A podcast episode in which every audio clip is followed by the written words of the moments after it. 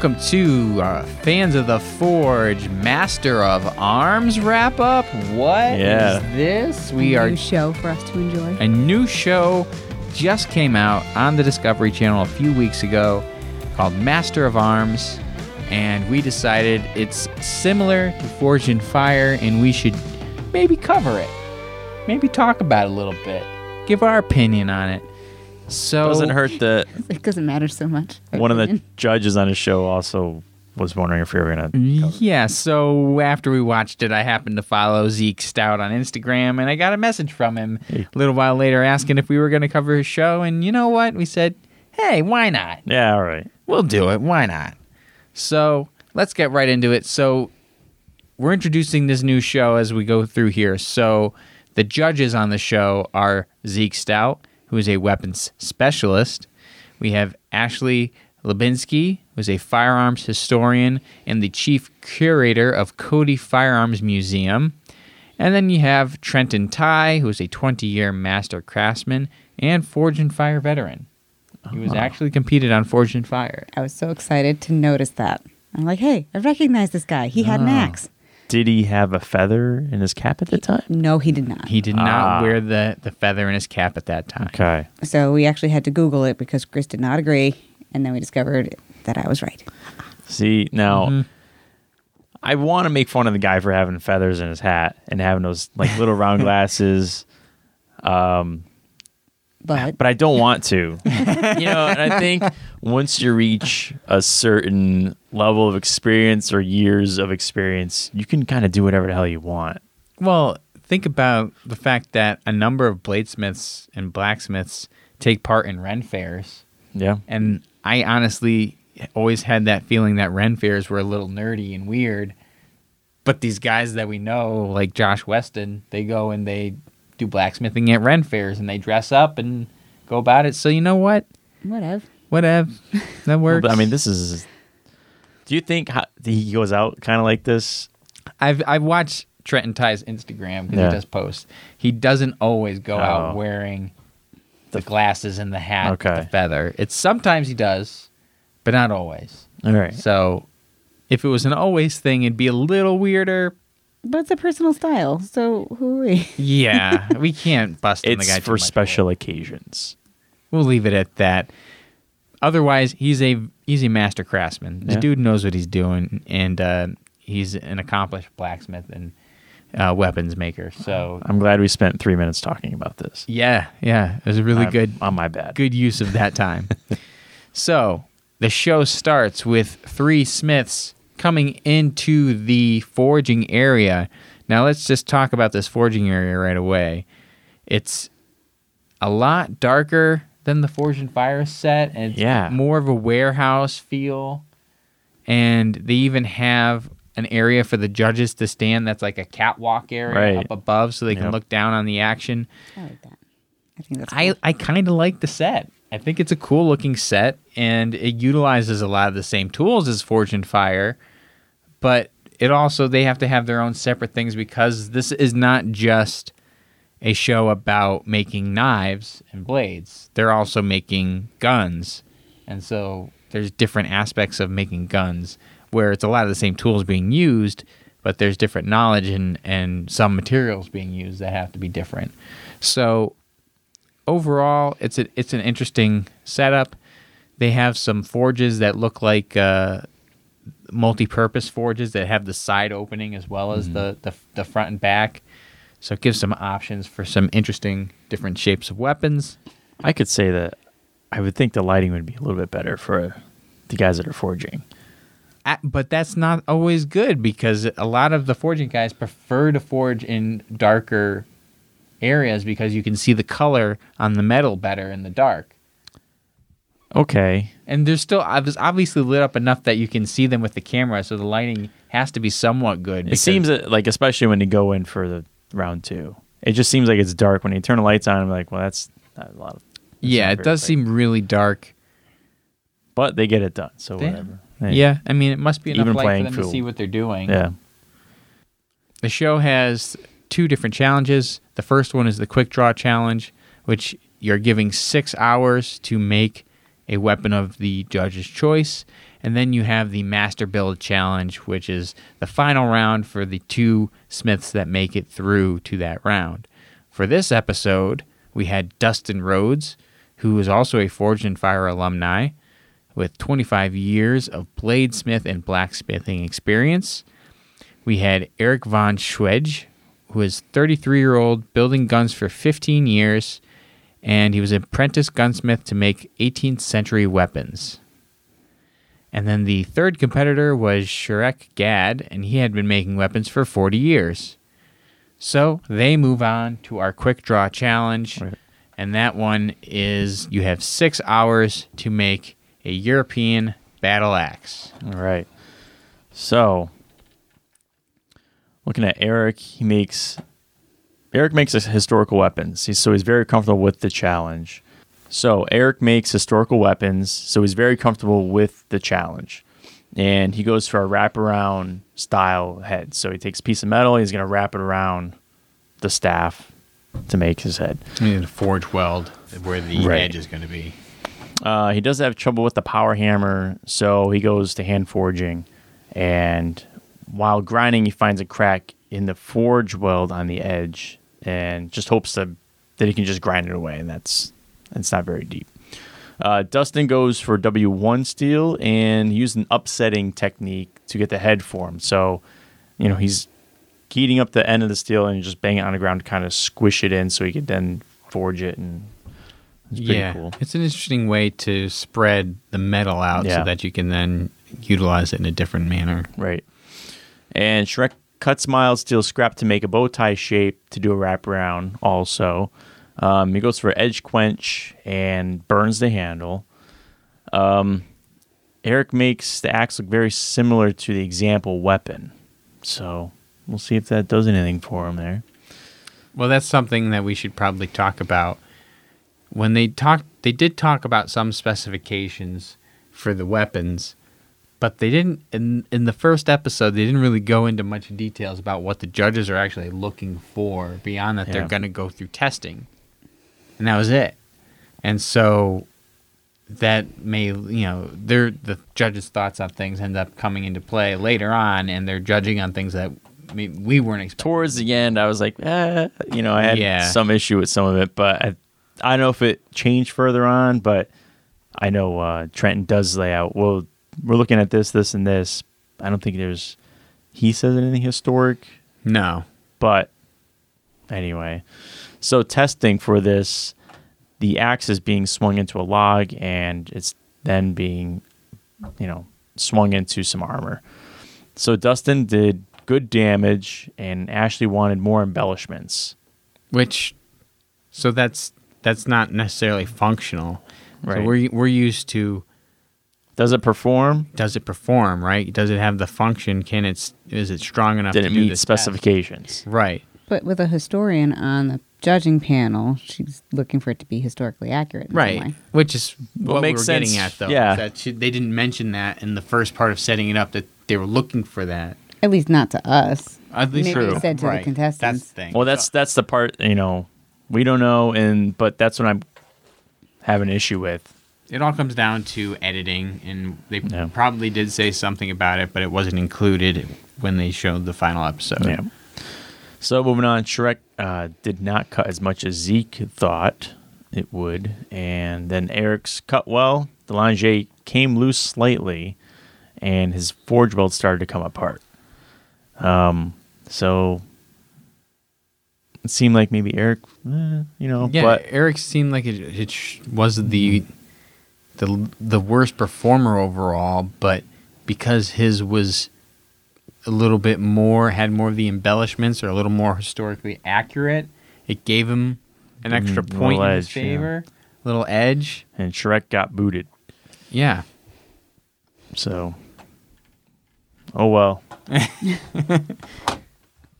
So then the two contestants that are left um, were set for the Master Build Challenge of making a European flintlock axe pistol.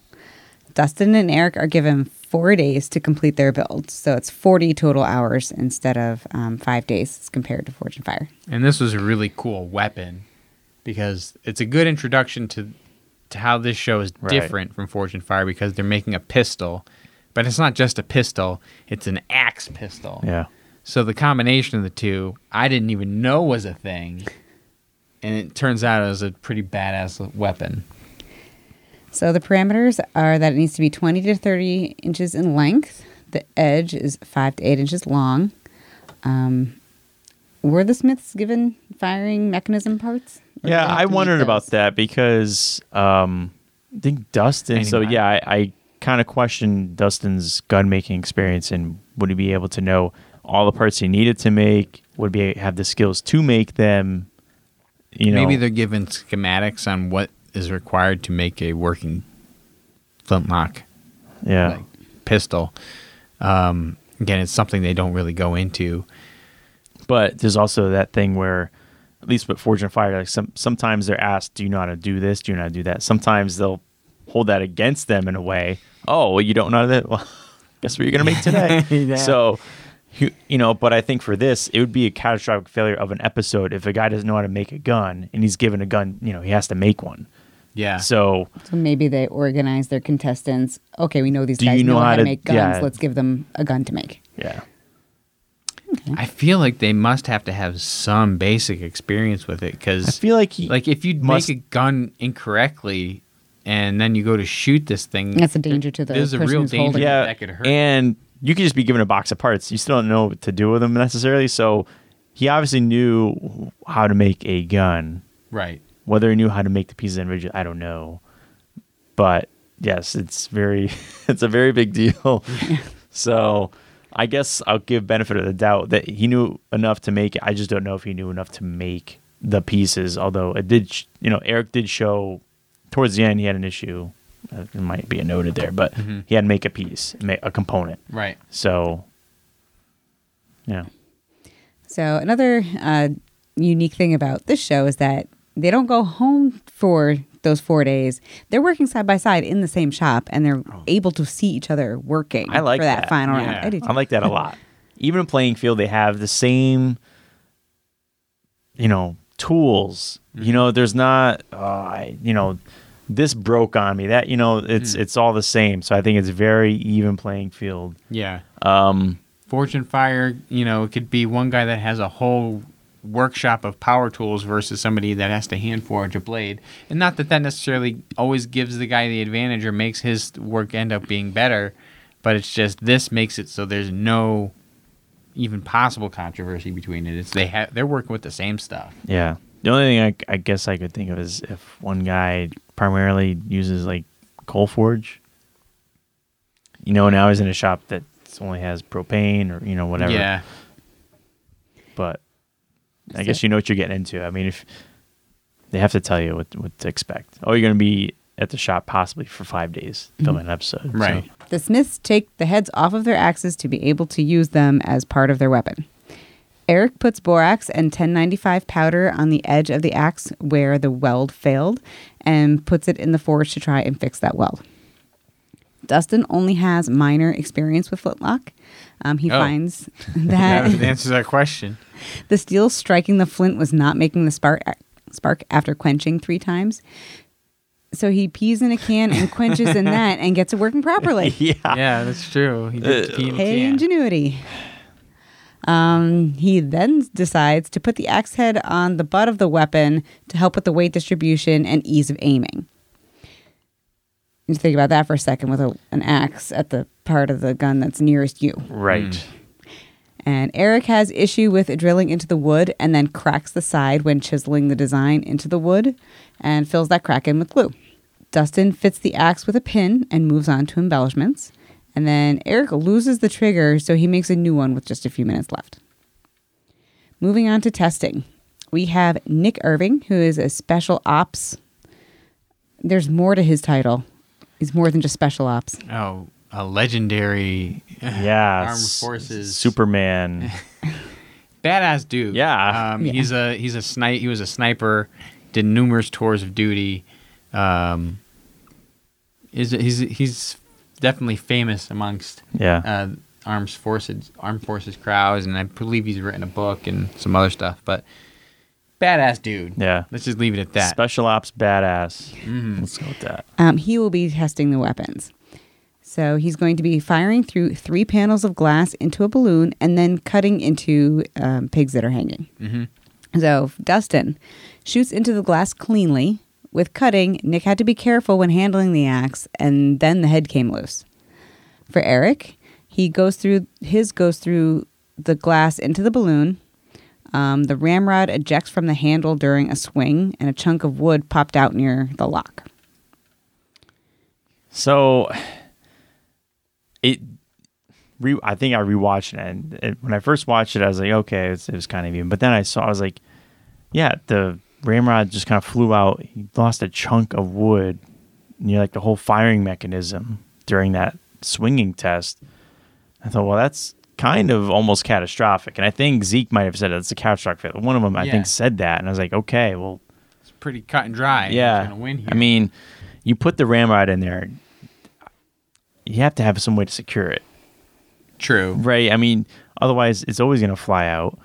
Um, I didn't show Dustin having that problem, No, so I don't know if he included it on his weapon. they were not required to attach Right. the ramrod. I don't. I don't believe. so I think then Trenton said, "Well, if you lose it, it's you'll be okay."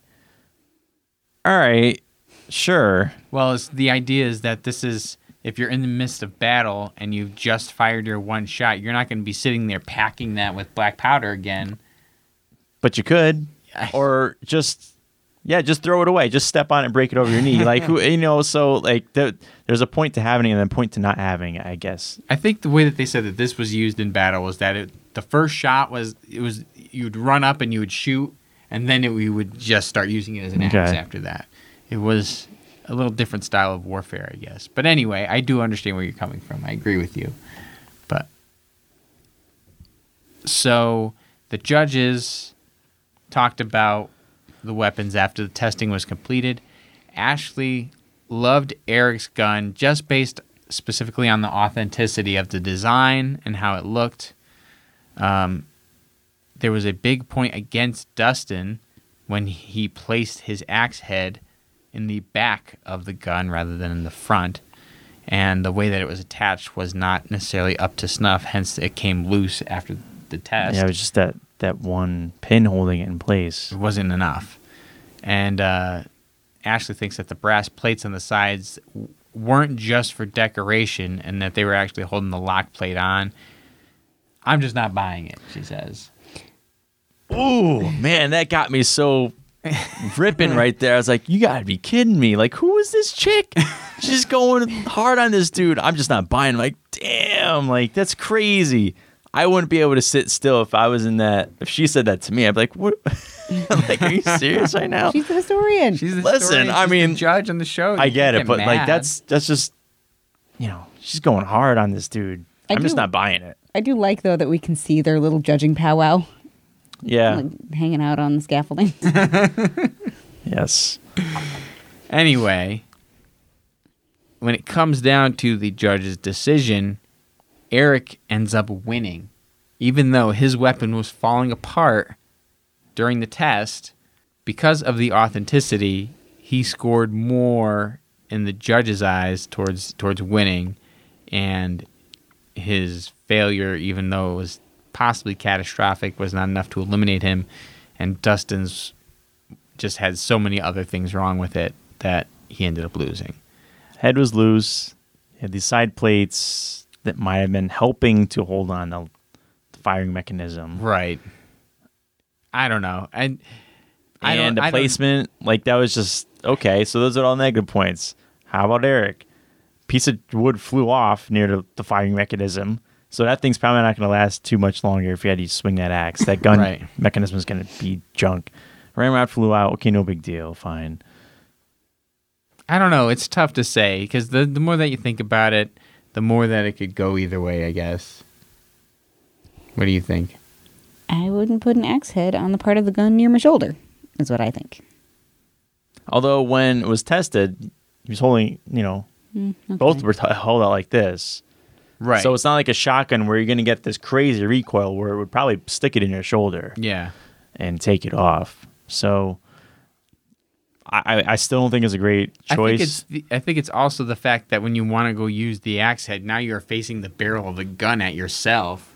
Like not that it's loaded anymore at that point, but it's a safety hazard anytime you're pointing a gun at yourself. Just an idea. So the the Yeah. main question to come away from with the end of this particular episode was how important is historical accuracy versus the functionality of the weapon.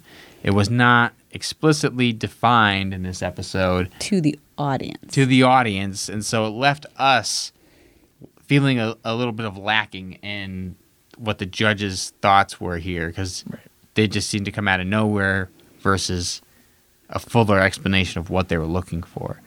That being said, it this show definitely has its merits, and it is it had its moments that differentiated it significantly from Forged in Fire, and some of the stuff was similar. I mean, well, to be expected. Exactly. It's a show about forging weapons, so it's going to be tough to really set yourself apart right away. But for a first episode, I think it was a good job, and uh, Worth watching another one. it was worth watching another one. And it was real. I mean, we watched this one, and that was what made us decide to continue doing it. Yeah. Right. So that was our wrap up for Master of Arms. A little long winded, A little but it's the first one. Yeah, the next ones won't be as long. Um, Master of Arms, Season 1, Episode 1, the Flintlock European Axe Pistol. There you go. So it's a mouthful. so thank you for watching. Remember to check out our other videos. Like, subscribe on the YouTube, the Instagram, the Facebook. Remember to review our podcast if you're listening to the podcast. And if you're Doug Marcaida and you're actually listening to the podcast, just because we're reviewing a Master of Arms episode doesn't mean we don't love you, Doug. We love you.